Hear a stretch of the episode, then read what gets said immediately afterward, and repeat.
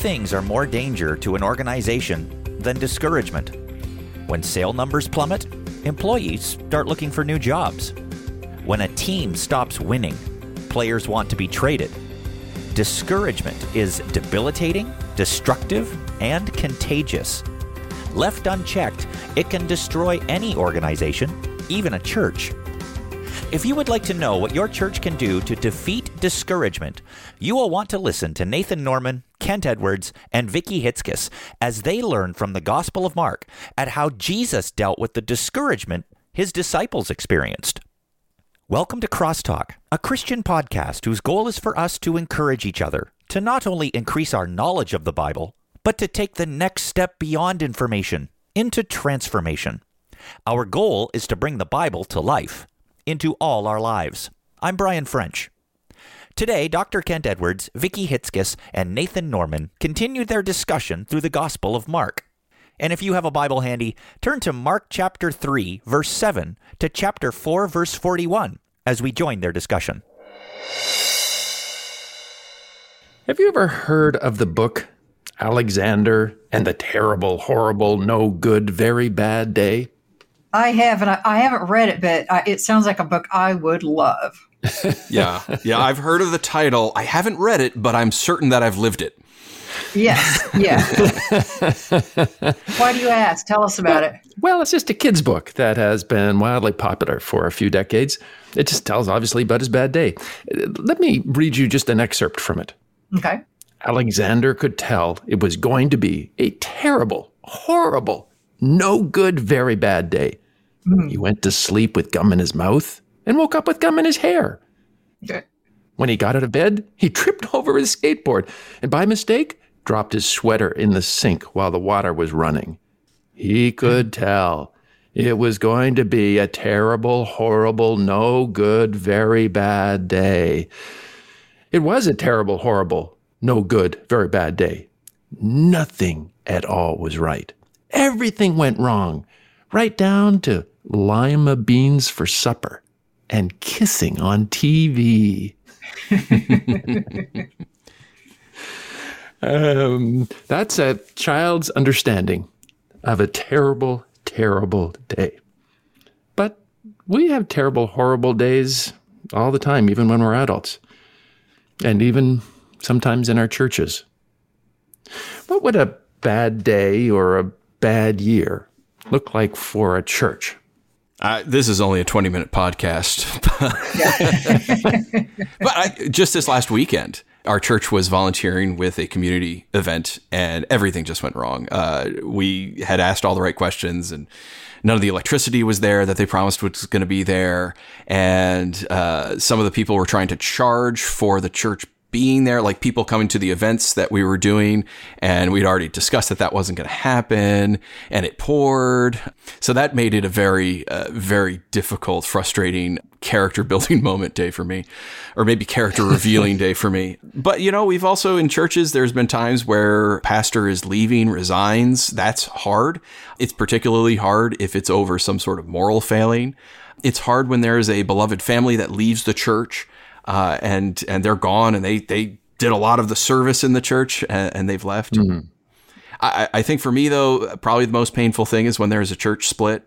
Yeah, and people leave the church, and it's and your friends each and other. Yeah, it's your yeah. friends and family, and you never see them again.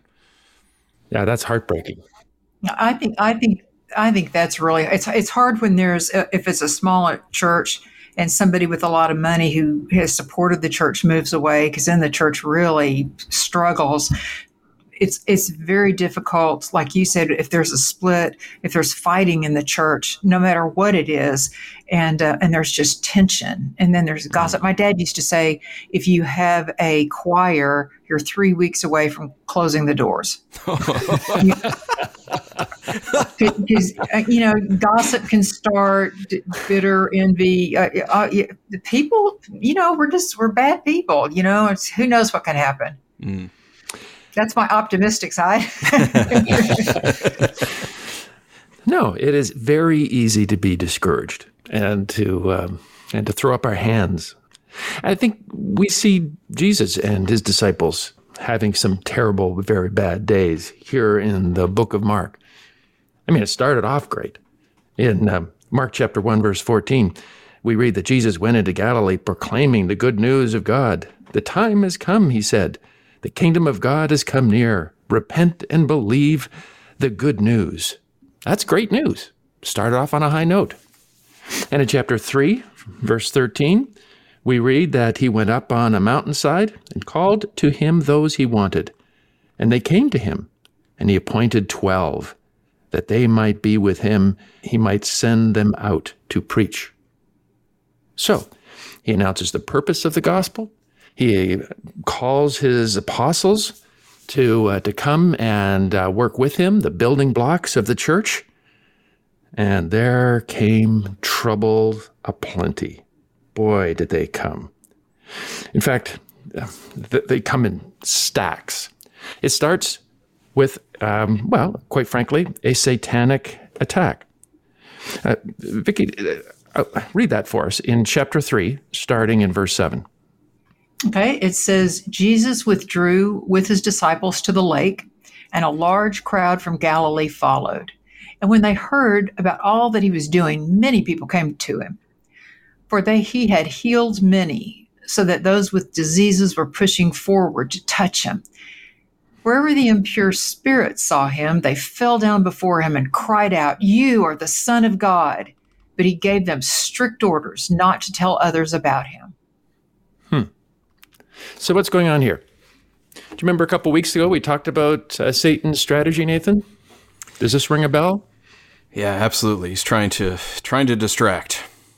Sending so many people to come wanting healing because of the actions of the evil spirits that uh, he would be kept away from his primary task, which was preaching the good news. Right. So it's a satanic attack to divert his ministry from what the best it could be to less than the best. but cheer up, it gets even worse.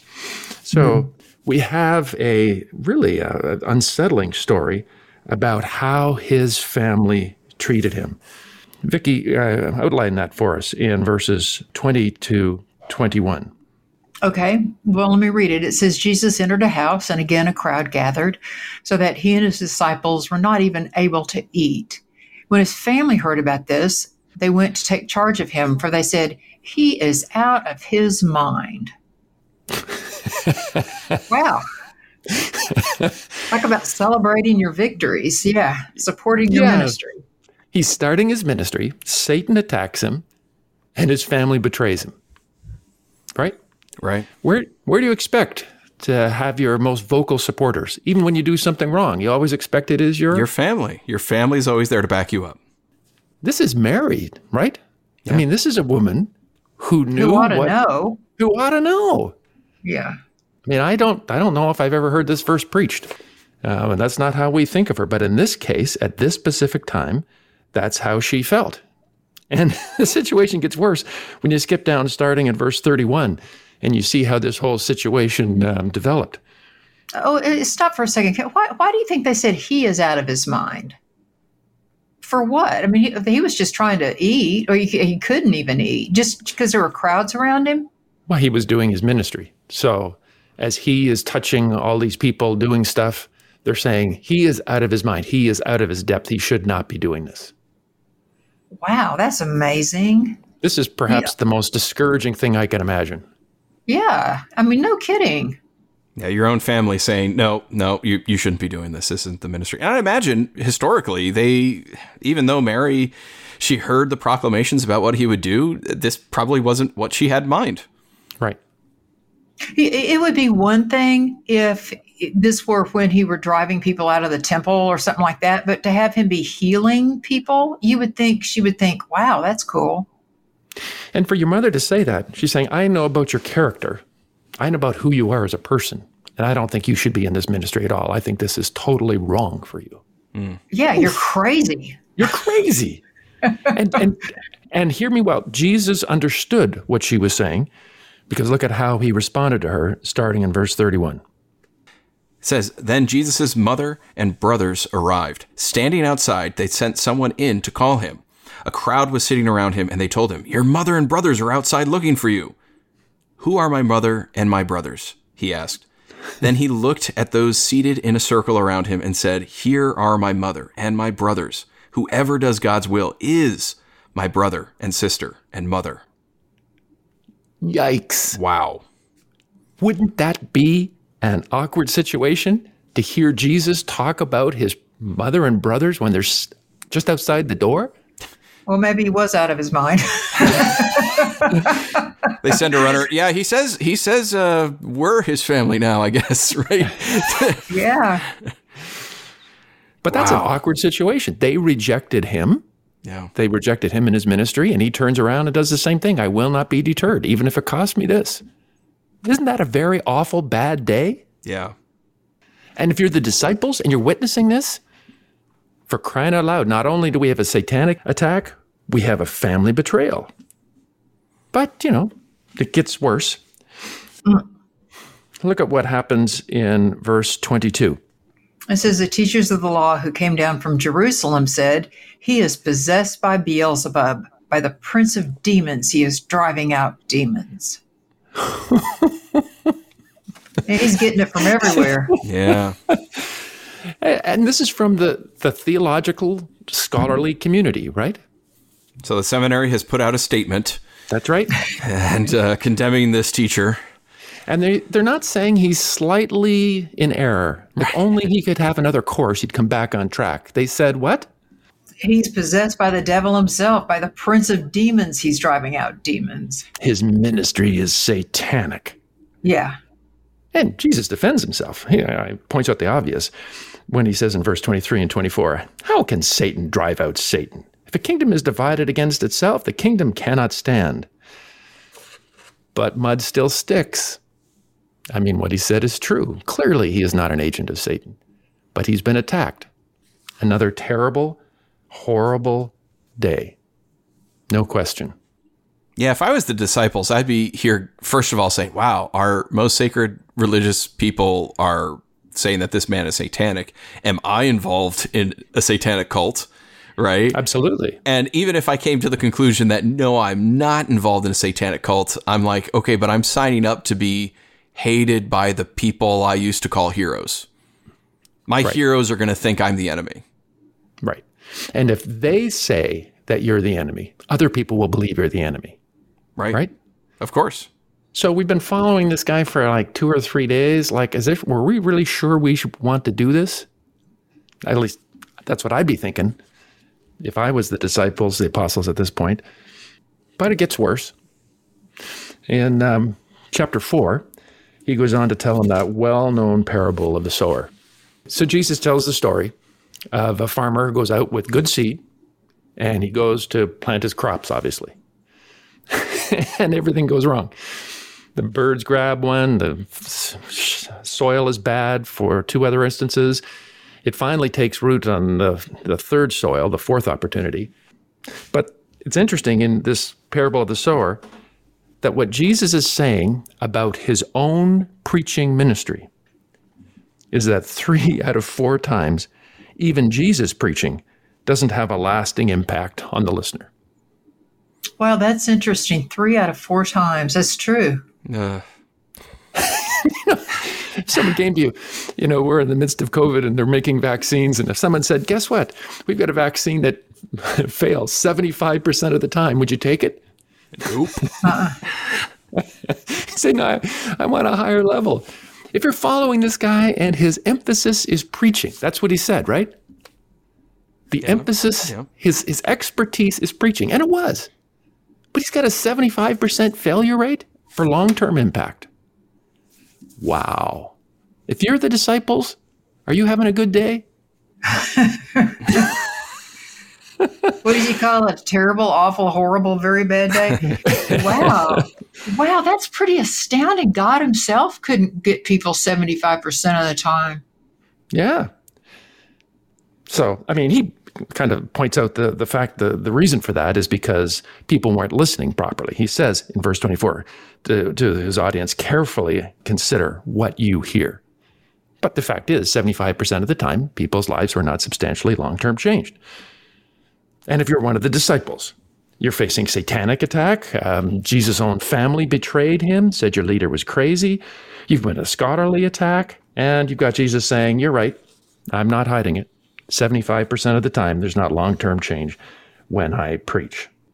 So, Nathan, what do you do in your church when everything is going wrong and your people are discouraged? What do you do? Uh, before or after the crying, the, the, yelling, the screaming, the uh, frustrated cries to heaven. Well, I, you know, if, if, you do see that, you try to encourage them, right? You uh, either focus on something that good that's happened, focus on uh, what God's doing. I mean, you give them you give them the uh, the locker room speech in between halves. Uh, sure. You, you give them a pep talk. You give them a pep talk. You lay out the vision.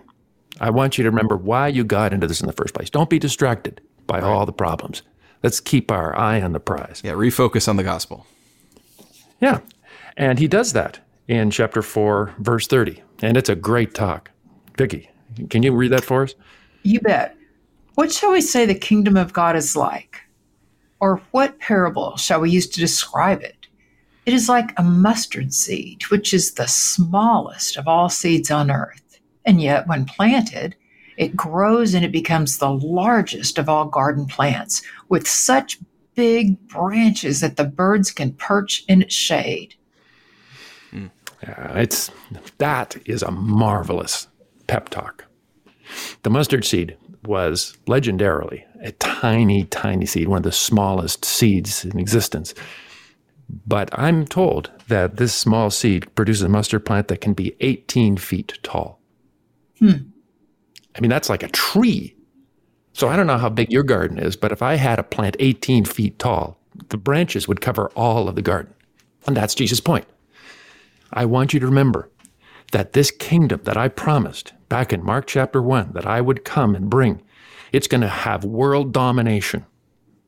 That's pretty great. That's a great vision. What's it missing? Uh, how? Yeah, this is like 80% of a lot of the popular Christian books I'll read on things. Not all. There's some really good ones out there. But, you know, oh, I want to read about evangelism, right? And so the book is like, okay, evangelism is important.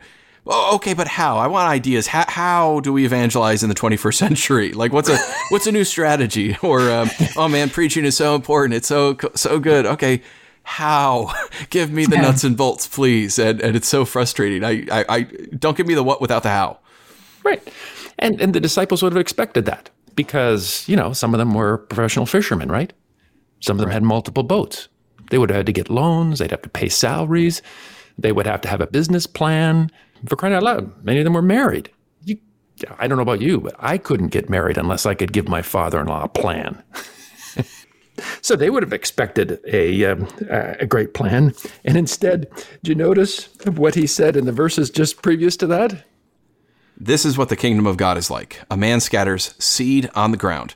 Night and day, whether he sleeps or gets up, the seed sprouts and grows, though he does not know how. All by itself, the soil produces grain. So that's his plan? All by itself, it's going to happen. Doesn't that sound like a man without a plan? Yeah, don't worry about it. It'll work itself out, right? Yeah. Yeah. I'm not going to tell you how, but, you know, just don't worry. Everything's going to be good. Yeah, wishful thinking. And so for men of the world like the apostles, that would be a bit hard to take. As was what happened that evening. Let's read it. It says, That day when evening came, he said to his disciples, Let us go over to the other side. Leaving the crowd behind, they took him along just as he was in the boat. Have any of you been on a boat trip? Been on a boat ride? Sure. Yep. Yep. So, what time of day did you have your trip? Daytime and evening. Yeah, early morning or in the evening for a sunset cruise. But not at night. No. Why? Can't see where you're going. Yeah. you can hit stuff. You can't see weather change. As a rule of thumb, it is not wise to take a boat trip in the middle of the night, correct? Yes. Right. Right. But they they take this boat trip. They do it because Jesus told them to, right? right. So it was Jesus' instruction, and they headed out on this boat trip. How did that go? There's a furious squall came up. I like those word that word, a furious squall, and the waves broke over the boat so that it was nearly swamped. Um, have you ever been in a boat that you thought was going to sink? I haven't, but I've almost drowned before, and I know the panicky feeling that gives you. Mm-hmm. Yeah, I can recall not in a boat, but I remember we were driving out west with my family. I was probably in sixth grade, like 12 or something. And uh, all of a sudden the weather changed and it, there, there was like tornadoes breaking out. And my parents managed to get under an overpass and there's all these cars crammed under there. And it was, it was horrif- horrifying as, uh, as the storm passed over us. So keep in mind that on this boat were professional fishermen. They knew their way around the boat. And they, following Jesus' instructions, got themselves in a situation they could not get themselves out of. Think how frustrating that would be. And by the way, I've done great research and discovered that uh, no Jews at this time had taken swimming lessons. and there was no uh, lifeboat. There was no VHF radio to call for help. They were out in the storm in the middle of the night. None of them can swim. And they were one moment away in their minds of drowning. So, how do you think the disciples would be thinking about Jesus at that point? On this terrible, horrible, no good day? I would, if it was me, I would immediately, I wouldn't even be thinking about Jesus anymore. Like something in my brain would have switched and I've been like, okay, he's, he's just a fraud. He's crazy. And mm-hmm. I would be like, I am so stupid for having followed this person. Like I would mm-hmm. immediately go to like self blame and self shame. Like I can't believe you've been duped. How how are you so stupid? You've wasted everything. And why why were you doing this? What were you trying to find? Yeah, I, I would just be like hating on myself nonstop. I would have totally dismissed Jesus out of hand at this point. He doesn't even matter. I'm an idiot. and clearly, uh, they may have been doing self loathing, but they were not pleased with Jesus. I think they felt betrayed. Yeah. In fact, we read in verse 38 how did they respond? It says Jesus was in the stern, sleeping on a cushion.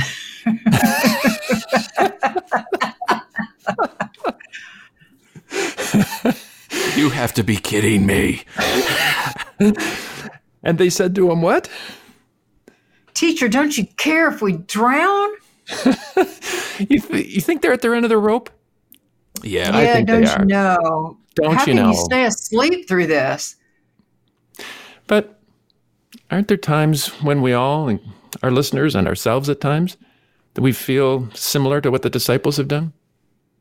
We've committed our life to Christ because we really believed him, right? We faced all kinds of obstacles as we have agreed to be part of his work in the world, to have his kingdom break out across this planet. In the midst of that, we face problem after problem after problem. And it seems like Jesus doesn't care. He's asleep at the back of the boat. And we can get frustrated and get angry. We can be discouraged in the midst of terrible, horrible, awful, long days. But Jesus does something. We read in the text that he doesn't answer their question. Instead, he got up now, picture in your mind's eye what this would be like. Midst of a storm, the waves are bashing over the, uh, the sides of that small boat. They are hitting the hull harder and harder and harder. And the people are wondering is this the wave that's going to smash the hull of this small boat? Is this the moment that we die? Jesus stands up, soaked with water, his clothes sticking to his body, as he starts walking towards the bow of the boat. The disciples stay low and try to keep out of his way. They don't want the boat to capsize, moving around. And Jesus is up to his knees in water at this point. And he stands up at the front of the boat, puts his foot on the bow plate, looks out at that storm with a determination I don't think disciples had ever seen before. And he doesn't do anything but speak. And what does he say? Quiet, be still. And what happened? And the wind died down, and it was completely calm. Oh, so so it wasn't like there was a break in the storm. Right. It's like instantly those waves collapsed. And he did that. He changed the storm. He altered the meteorology of that region of the world. How? Through his word. Just the power of his word. Whoa! Now you'd think the disciples would be so happy. Now we're going to live. But what's their reaction? Oh, they were terrified. They're Terrified. terrified. And what was their question? It says they were terrified. It reminds me of the shepherds when the angels came later on. They no, before all this, they were terrified, and they asked each other, "Who is this? Even the wind and the waves obey him." Now, notice, who is this? Did they forget his name? Oh no, they weren't asking for clarification on who the guy was. They wanted to know positionally, who is this? Yeah. They had seen Jesus, absolute power with just his word over all of creation. That sounds an awful lot like who? God. Hmm, Genesis 1. How did he create? With the power of just his word? Right. Look back. How did they talk with, how did they address Jesus in the middle of the storm? They called him what? Teacher. They called him teacher. And in that moment, when they saw Jesus act, they realized this isn't just a teacher. This is something else. They were terrified because you're right, Vicki. They saw him as he really was, as God in the flesh. He is the one who stood over the eternal blackness and said, Let there be light. He is the one that Paul spoke of as being firstborn over all creation. And through him, all things that were made were made through him. This isn't just a man. This is God in the flesh, and he is with them, and he is in their boat. Yes, there is opposition. Yes, there are setbacks in the ministry. Yes, there are discouraging times as we serve our Savior. And like the disciples, we might feel the times that Jesus has betrayed us. And then we need to hear Jesus' words that he spoke to his own disciples. Why in the world are you so afraid? Do you still have no faith? Not faith in yourself, not faith in your plans, your skills, your education, or your resources. Faith in Him, because He alone is a creator God. We need to remember, as the disciples were learning in this story, even in the midst of terrible, rotten, awful, bad days, that when Jesus is with us, we will not fail. He, he says, I will build my church, and the gates of Hades will not overcome it. Not because of us, but because of Him. With Jesus in our boat, we have all the resources we need to succeed in the ministry He's called us to.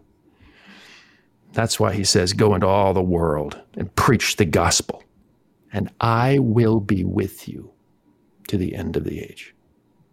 When He is with us, and He is, we cannot fail because He has the power of God. He is God in the flesh. This does not mean that we will never have hard times in ministry and that everyone's ministry will always succeed. It does mean that his kingdom is coming and nothing can stop his will because God is with his church. He is with us. And the side we're on, the side of the kingdom, the side of our Lord, we're going to win. We can't lose because Jesus is with us. When he's in our boat, his kingdom has everything it needs to succeed. Be encouraged. God is with you, and he will never leave you and never forsake you. How can we continue to minister during times of discouragement? By realizing that when we're with Jesus, his kingdom cannot fail. I trust that today's discussion of God's Word has been helpful and served as an encouragement to not just be hearers of the Word, but doers. Together, let's bring God's Word to life, to our lives this week. The CrossTalk podcast is a production of CrossTalk Global, equipping biblical communicators so every culture hears God's voice. To find out more, or to support the work of this ministry, please visit www.crosstalkglobal.org. You can also help this show by sharing it on social media and telling your friends.